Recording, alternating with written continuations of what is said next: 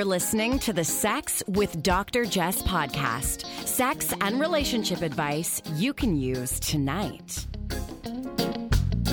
Welcome to the Sex with Dr. Jess podcast. I'm your co host, Brandon Ware, here with my lovely other half, Dr. Jess. Happy New Year. Happy New Year. 2023. This is going to be a good one. And I'm excited for our conversation today because we're going to talk about being in love versus loving someone. We're going to talk about the paradox of healing. I'm hoping to talk about attraction to people that you don't want to be attracted to and lack of attraction to the people you do want to attracted to be attracted to with Dr. Alexandra Solomon who is a psychologist. Um, she's got a huge following on Instagram. She's got her own podcast. I'm super excited for that. Before she joins us, big shout out to our sponsor launching us into 2023, my friends at Lovehoney. And I have been working with Lovehoney for a long, long, long time. Long, long, long, long, long time. And you can check out all of their goodies. They have a whole bunch of New Year's sales, and I've got an extra discount code Dr. Jess 10 for lovehoney.com, lovehoney.ca, all the different Lovehoney sites. So if you're looking for lingerie, if you're looking for latex wear, if you're looking for all the good vibes to start the year with good vibes, lovehoney.com code Dr. Jess 10 to save. All right, without further ado, we are going to get into this.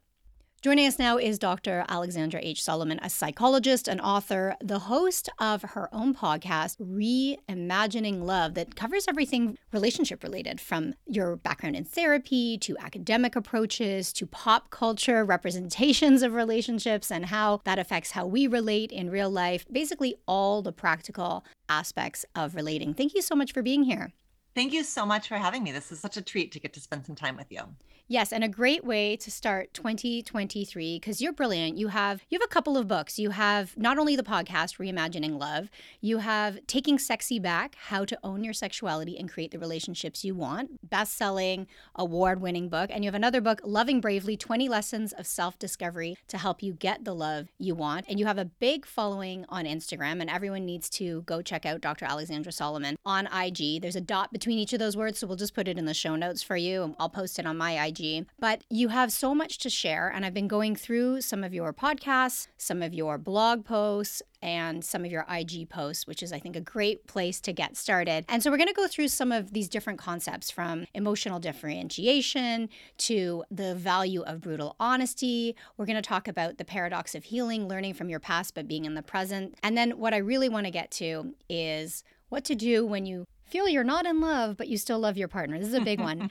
uh, but before we get to that, I have a question, a nice, short, and sweet question from a listener who is confused about attraction and why they're attracted to a certain type of person that they don't want to be attracted to and why they're not attracted to the person they want to be attracted to. So, this is what she's written in. Why am I attracted to guys who are toxic to me? And whenever I meet someone who is good on paper, whom I really like, there is no attraction. okay, well, I want to hear your take on this as well. I think this is such a well. First of all, thank you for the really sweet uh, introduction. It's it's um, wonderful to you know just get to to be with you, and and I'm really eager to hear your take on this also. But I think this happens quite a bit, doesn't it? Where it's like my brain wants one thing, but my heart and my body seem to want something else. And this is where, you know, all of the work that I do comes back to this idea I call relational self awareness, which is understanding what we bring to the table, how our past, how our experiences, especially in our family of origin, shape everything about what we want, need and expect from intimate partnership. And so if I was sitting with this gal in therapy I would the first thing I would do is which is what I do with all of my clients is I would take a piece of paper and I would draw her family tree. I would want her genogram. I would want to understand her siblings, her parents, her grandparents even and I'd be talking about the kinds of relationships that she saw growing up. And so it's about observation, what did she see?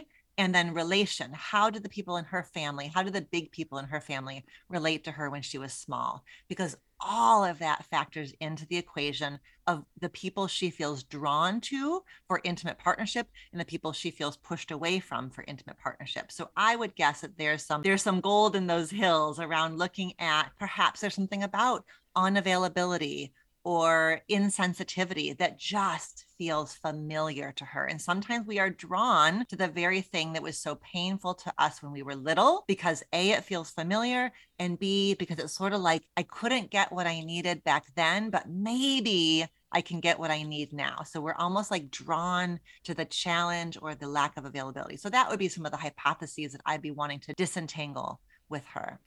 That makes so much sense. So, do we tend to confuse or conflate familiarity with safety? Yes. I think because, you know, when we think about our nervous systems, there's a way in which, aha, like I know that pattern. That pattern is familiar of you're here and you're not here, or your words and your actions don't match. Even though I don't like it, like liking something is different from being familiar with it.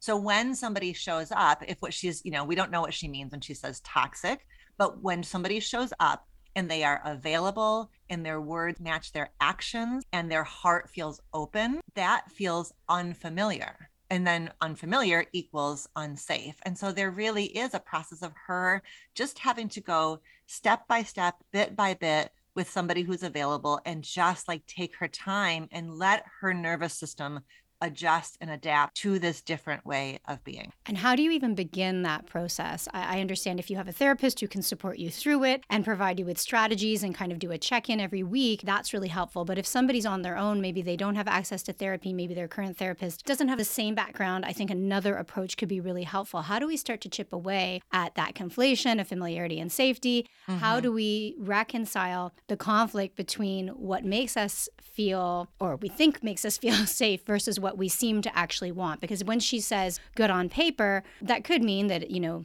this person lives up to socio-cultural norms of what I should want, but I'm reading that as somebody I actually do want. I just can't seem to feel excitement with that person. That's right. Well, yeah, that's that's the other thing we'd have to really unpack with her, isn't it? Is when she says good on paper, what does that mean? Like that one of my trigger phrases is like checks all the boxes. Like this person checks all the boxes. I'm like, okay, what are the boxes? Like, what are the things that you are saying? Because, right, if it's that they have, they meet this income threshold or this height threshold, or they have come from this kind of a family, those kinds of things are not, right. Of course, like of course that's not going to necessarily like excite her heart or her soul right? Because then it's sort of like okay i just all i've done is cross the threshold of somebody else's standards. What we want is for her to be drawn to somebody where she feels like she can be seen. So i think what's helpful is rather than getting hyper focused on sizing the other person up i think what's really helpful is for her to start to practice how do i feel in this in when i'm sharing space and time with this person? Like, what part of me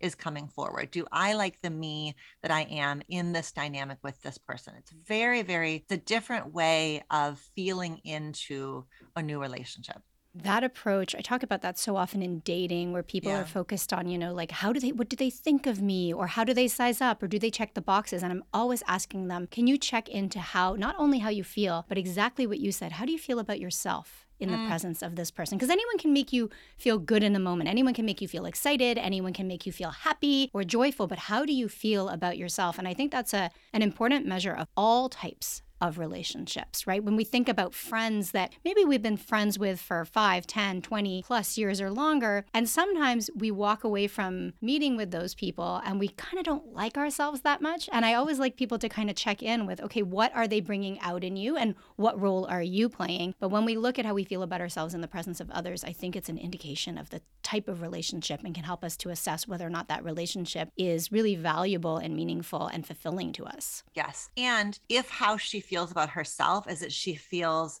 really like whole and worthy and valued and valuable, that right there might feel really confronting, right? Because that might feel like the little girl who didn't, who felt like she had to kind of hustle for her sense of worthiness, who had to perform in order to be seen. If in this new relationship, what the person she's partnering with is just like, I see you. I like you. I want time with you. Nothing that you've done or not done made it so. I just like you as a person. That might feel really, really new, where she's like, she gets to be a, a human being rather than a human doing. She's not trying to figure out the next strategy. That might be a really different way of relating. And that might take her some time to like feel like she deserves that. Like, I think we don't spend nearly enough time focused on just how freaking difficult it is to receive and to allow, you know, especially when we spent so much of our lives like like just trying to kind of earn and, you know, and enforce.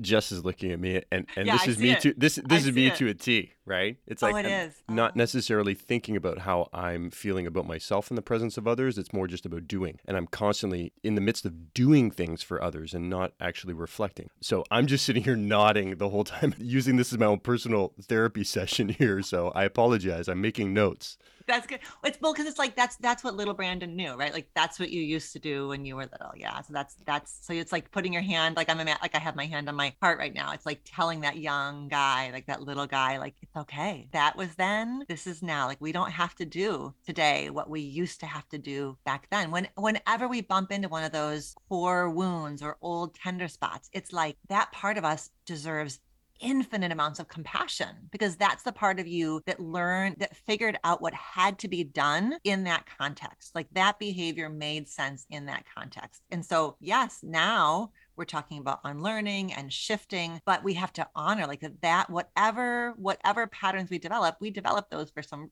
really really darn good reason Right. And that's that's not an easy thing. Like you're talking to two people pleasers here who are really working to be less focused on pleasing and less focused on uh, in my case I don't know about yours Brandon but on controlling other people's reactions and trying to kind of pad everybody else's feelings. I know that I, I've said this before. Sometimes I feel like I'm those bumpers in the bowling alley stopping the ball from going off the rails in so many different types of relationships, not with Brandon, but in other relationships in my life and letting go and knowing that sometimes they're going to fall in the gutter and sometimes it's going to be what do you call it when you don't get any ball, uh, bowling pins down?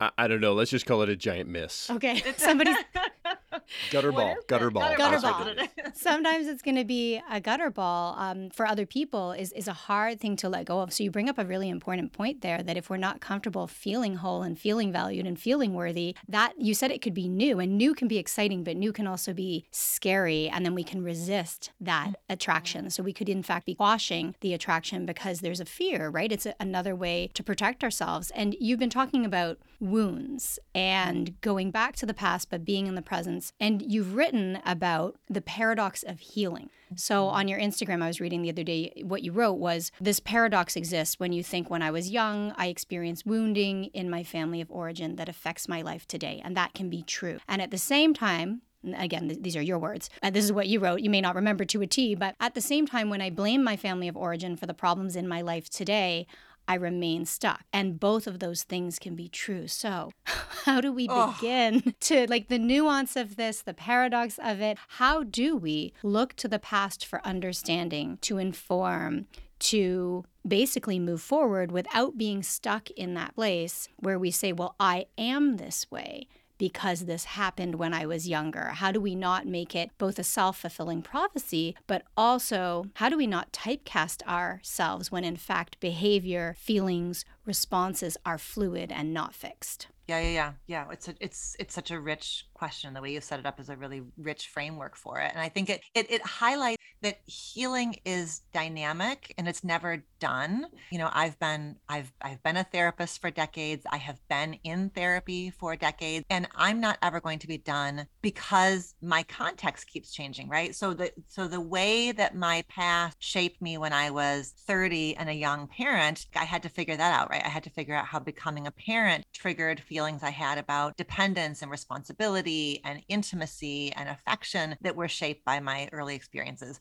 But now here I am, I'm launching my nest, right? Like I'm launching these little babies out into the world. And that brings up another entire set of feelings that, that again tie to my past. So I think what what healing becomes then is a process of when we feel something in this moment, we look towards the past to understand why we're feeling it in this moment. And then we come back to this moment and we invite a different kind of response. We say, okay, so I feel triggered by what my teenage daughter said because of this wound, that this sensitivity that I'm perhaps forever going to have.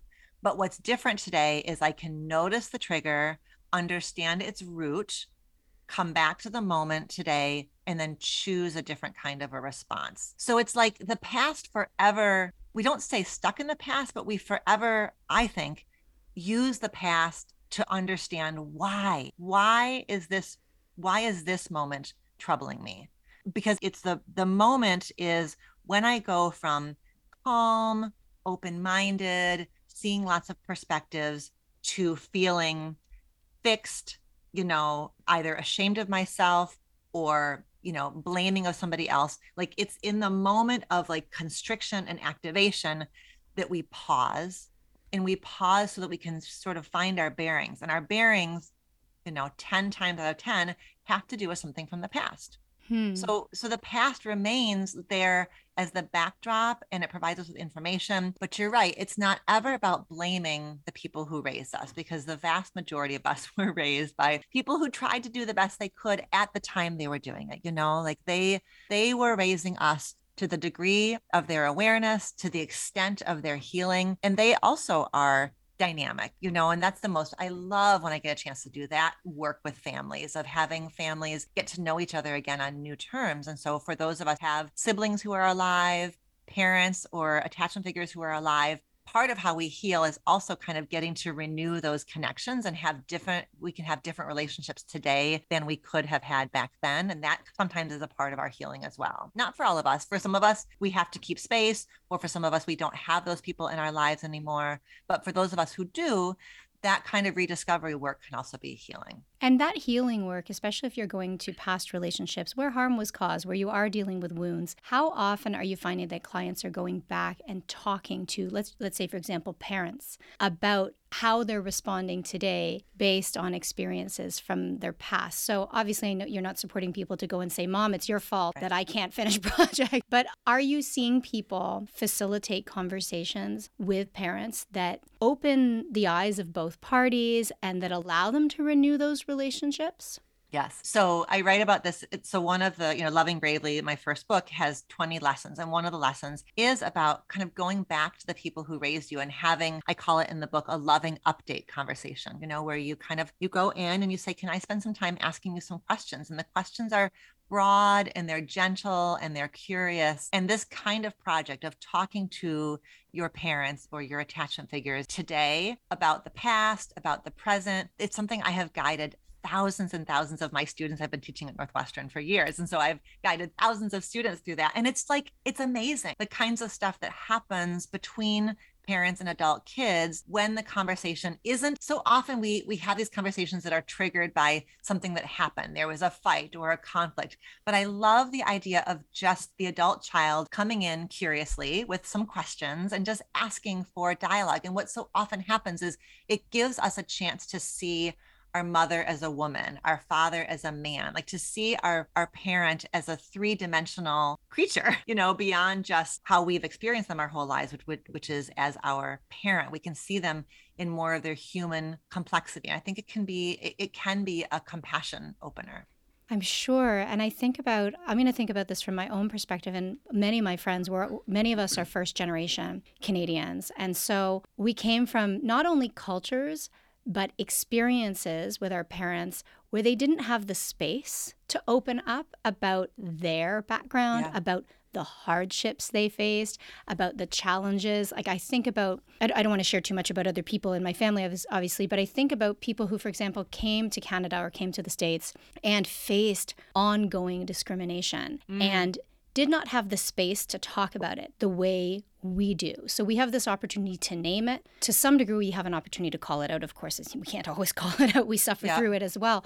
Yeah. But they were tight-lipped about it, and they did they did so much just to I think make everything easier for us. And they were just trying to get by. Like they were really they received messages that you were lucky to have a job, that you were to lucky yes. lucky to be here, as opposed to this country is lucky to have them. And I think about how so many of us. I talk about this with a couple of my very close close friends who are also Chinese. How so many of our parents didn't tell us anything about themselves. And now we're learning things. Like I have a friend who found the Chinese head tax kind of immigration certificate that one of her, I can't remember if it was a grandparent or great parent, and the history of that and the. Yeah oh my gosh, like I get goosebumps talking about the trauma of that. And our parents never told us a thing. And I don't think we, we were ever curious because when you're young, you're just, you know, trying to stay out of trouble, trying to get the grades, totally. trying to do whatever you have to do. And then when you're older, sometimes there are wounds or there are histories or just time gets in the way. And these impediments stop us from learning about our parents mm-hmm. as these complete human mm-hmm. beings. And yeah, it really makes me think about what questions some of us might want to ask and what we could learn, not to excuse behavior, not to say, well, I did this because, but as you said, our past always yeah. plays a role in our in our current behavior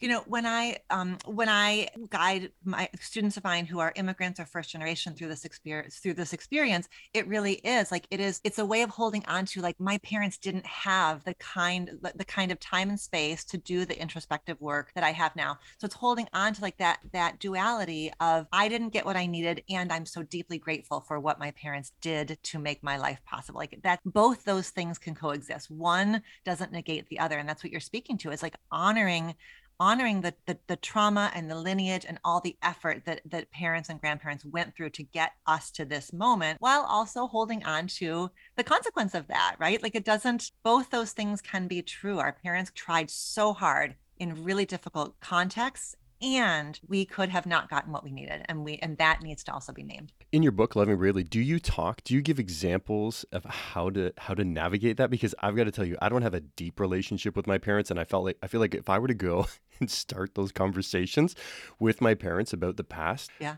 I feel like it could depending on the questions it could really not end well. Like i i, I feel like there has to be a willingness from the person on the other end to be you know interested in doing that otherwise it might be perceived as being um, confrontational or aggressive or or something like that. So or do you self-righteous? Yeah. Yeah, yeah, yeah, yeah. Well, you'll have to take a look and see the list of questions inside the Loving Bravely book, and you see, you know, do they do they seem like they're ones that would be inviting to your parents, or would they be confrontational? But I do, I think the framing, I think the framing matters. Like what I really want is like the image I have is like you and your parents kind of sitting you know, energetically sitting side by side, looking together at the family story. So it's not you versus your parents. You're not, I, I spend a lot of time in the book talking about really being thoughtful about not coming in with an axe to grind, you know, if there's so that, so that you really are coming in almost like an ethnographer or an anthropologist, you know, and you're just trying to understand. I recently had a conversation with my mom. We were in a long car drive and I started asking her about her divorce from my dad. And I, I was deeply curious about like wanting to understand, you know, we were almost like, well, we were literally shoulder to shoulder. We were in the car, but it was like, let's just look together at the woman that you were, you know, and like looking at the timeline and what she experienced along the way and what that must have been like for her. So that was, I really led with curiosity and it opened up new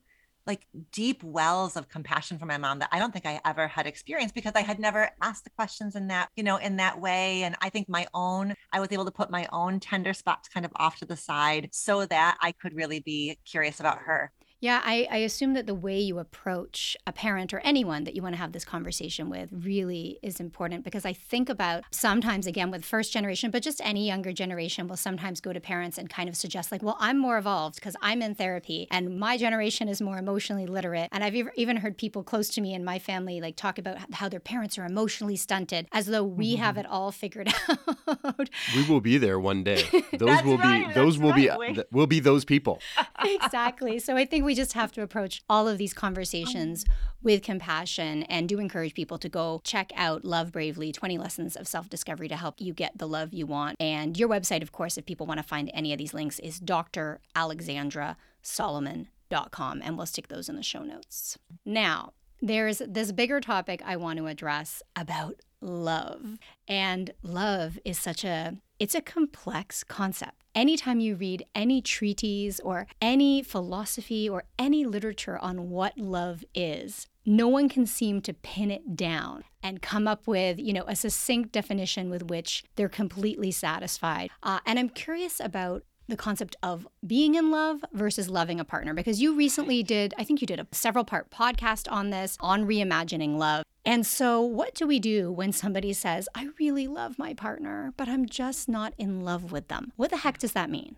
well, I want to start because you were talking about the definition of love. And so, the way I have resolved that definition of love is that Bell Hooks, uh, in I think 2002, yeah, yeah, yeah. she wrote all about love. And mm. her definition is from like one of like the like original self help gurus, M. Scott Peck. And, and he defined love like way back in the 70s as an ongoing commitment to somebody else's spiritual evolution, right? Ah. and I just see you guys, you know, Jess and Brandon are like, yeah, like that's the that's the definition that really does work because it captures what I love about that def- definition is it captures like growth and evolution. It's a dynamic, right? It's about I'm going to keep showing up and watching you evolve. I have a front row seat to your evolution, and you have a front row seat to my evolution. Like, I think it, it builds in that idea of this is alive. So I think mm. that's that's where I go with that working. And it's so be- it's so beautiful. It applies across all types of relationships, from romantic love to parent-child love to friendships to even if we look at romantic love, whether it be monogamous, whether it be consensually non-monogamous, it is this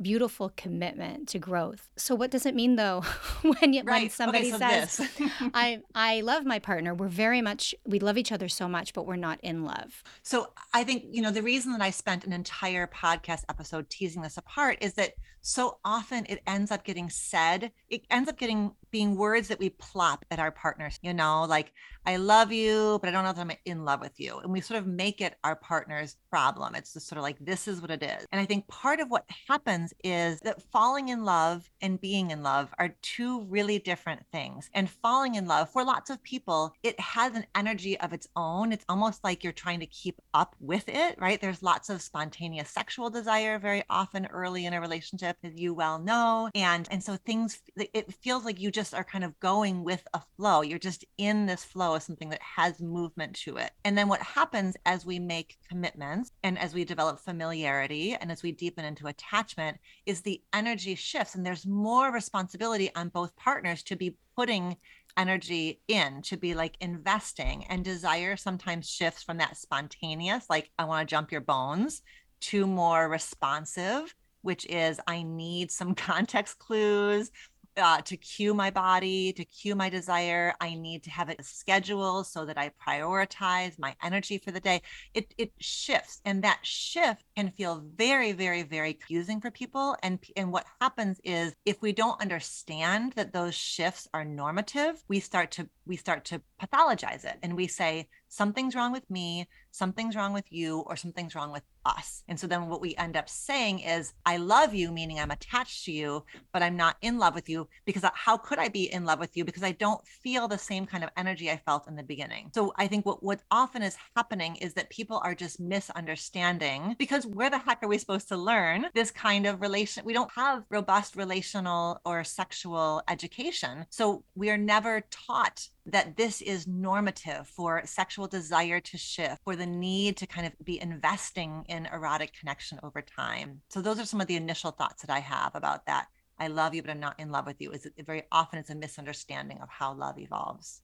Yeah, and it sounds like you're tying it to this sense of spontaneous attraction and spontaneous desire. I think when people say this too, some and I don't think it's purposeful, and this is without judgment I say this, I think there's an avoidance of accountability because we're talking about something so abstract. How do we even talk about not being in love? Do you mean you don't feel butterflies in your tummy? And I always talk about what butterflies really are. It's a stress response, right? It's your digestive tract and your anal sphincter responding to the stress of not knowing if somebody is into you. And stress is exciting, right? The excitement of not knowing how they're going to respond, of not knowing what they look like, of not knowing whether or not it's going to work between the two of you. That stress is actually exciting and creates butterflies. It's not true love. It's, it's you know, anal sphincter and digestive tract contractions, as we know, and I think, you know, most people probably here know that you can create that passion. You can create that excitement. Is it going to feel exactly like it did when you first met?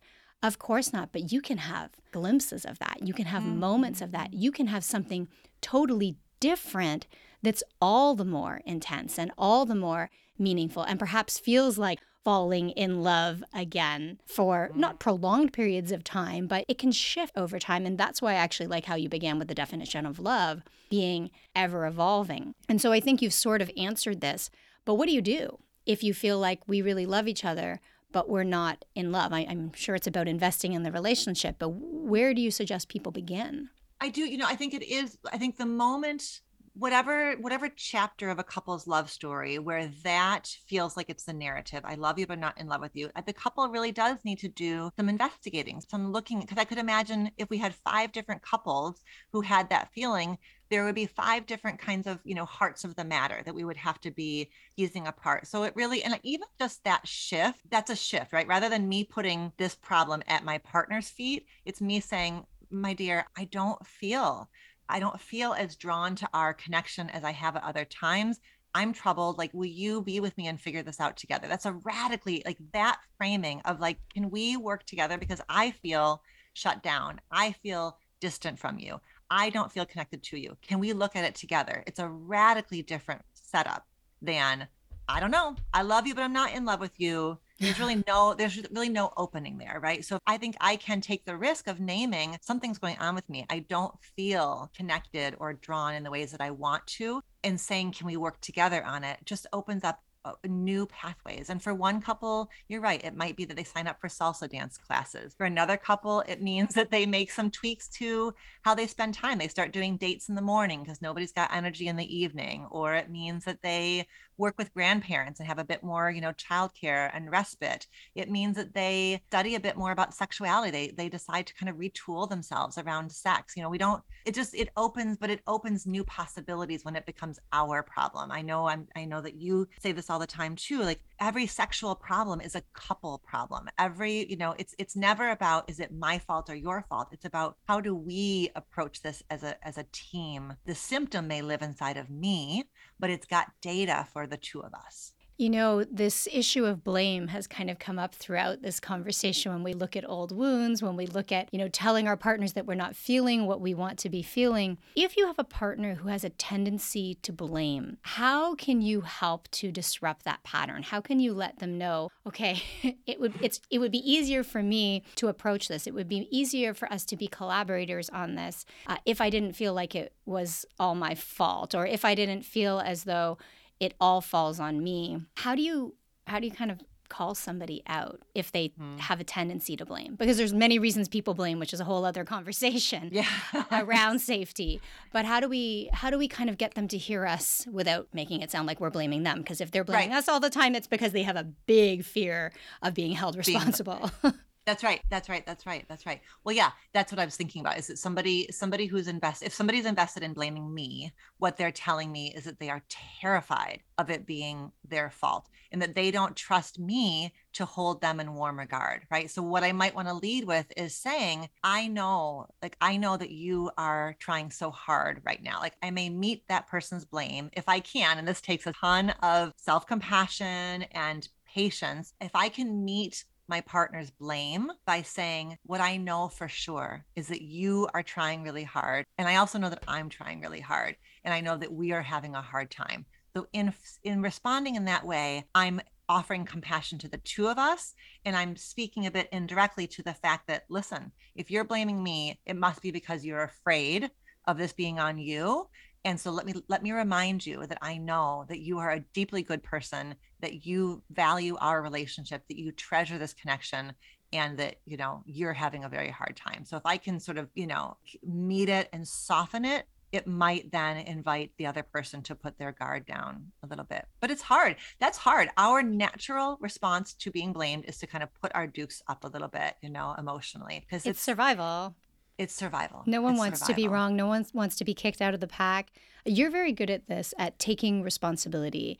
And I find that the moment someone says mea culpa, everybody kind of calms down. The tension is broken, and you're like, oh, they're taking responsibility. Maybe I could take some responsibility too. And th- this applies in the workplace. We see this all the time. Well, you give me that credit, but it came after years of, like Dr. Solomon was saying, putting my dukes up. Yeah. Because that was my default tendency. And then I realized that once I said, okay, just take take a beat, you know what? I, I, see my responsibility in this. I see, you know, I, I, I just take a beat. Then I'm able to kind of approach with a different mindset. And it has been a much more effective way for mm-hmm. us to mm-hmm. resolve whatever issue it, it, it is. And I, I'm just, I'm sitting here listening and nodding and taking notes because I'm like, so much of this is, is applicable to so many different relationships that I have. It's not just with your partner. It can be with friends. It can be with family. It can be with everyone. So I feel like there's so much great, so many, I'm just making so many notes here. I love it. Yeah. The best I mean, when we can do it, the best response to blame is empathy, right? You, you know, in that in that blaming comment, it sounds it, whatever. It sounds like you. It sounds like you're really disappointed that we didn't go out last Friday. It sounds like your feelings are really hurt that I didn't X, Y, and Z. Like just, and that doesn't mean I, that, doesn't, having empathy with what you're saying doesn't mean I agree with it, doesn't mean that it's capital T truth, but I am just responding to the emotion that I imagine you're having as you blame Right. There's so that. much of like the human in me sees the human in you, and we're all imperfect, and we all like struggle at times, and it and it is leading with love. And yeah. when we when we go back to this original question of when I love my partner but I'm not in love with them, there has to be some reframing of what we expect love to be. Right. Love is not sparks flying. Love is not chasing someone down in an airport. love is not yeah. all of these tropes that we see. And as you said, in the absence of comprehensive education that focuses on what meaningful, fulfilling relationships ought to look like, we have almost no representations from which to learn, with the exception of our parents. And we were observing from a different perspective. We weren't sitting there as, as you said, you know, ethnographers or anthropologists trying to learn. We were just, you know, either trying to please our parents or working around our parents or doing what our parents said or trying to rebel against our parents. So we weren't there as observers in the relationship. So we turned to pop culture. And that's why I'm glad you do talk about pop culture on on your podcast. And you know, what? next up, I want to do a, I know I'm going to be a little bit late, but I would love to do an analysis of those relationships on White Lotus. Did you watch White Lotus? oh, oh my gosh. Oh my gosh. That's all oh. we've been talking about. I only watched one episode and I can't stop hearing about but White this Lotus. is my first time in my life I've been able to contribute to pop culture conversations. so I'm like, I've been, I've been at, you know, we're at holiday parties in the last little while, and I'm like, who watched White Lotus? Let's talk about, talk about it. But a whole other can of worms, and I feel like you've given us not only so much to think about, but so many actions that we can take to start more meaningful conversations, to reimagine love, to um, keep learning along the way. And I highly encourage people to check out your podcast, Reimagining Love. Check out your website, dralexandrasolomon.com for for all of your books, all of your links, all of your courses, and all that jazz. Doctor, thank you so much for being here. I know I've learned so much, and I can see from Brandon's page of notes next to me, he's doing a bunch of learning, and I will be probably one of the many benefactors from the lessons he's taken out of this conversation. Thank you so much. It was great to be with both of you. Wonderful questions, and it was a great, just a great back and forth. I feel like we covered a lot of good ground, important ground. Agreed. Thank you so much mm-hmm. again. And thank you for listening. Thank you to our sponsors, Lovehoney. Don't forget you can save at lovehoney.com with code Dr. Jess 10. Hope 2023 is off to a great start for you, sending you all the good vibes. We'll be back next week with a brand new episode. You're listening to the Sex with Dr. Jess podcast. Improve your sex life, improve your life.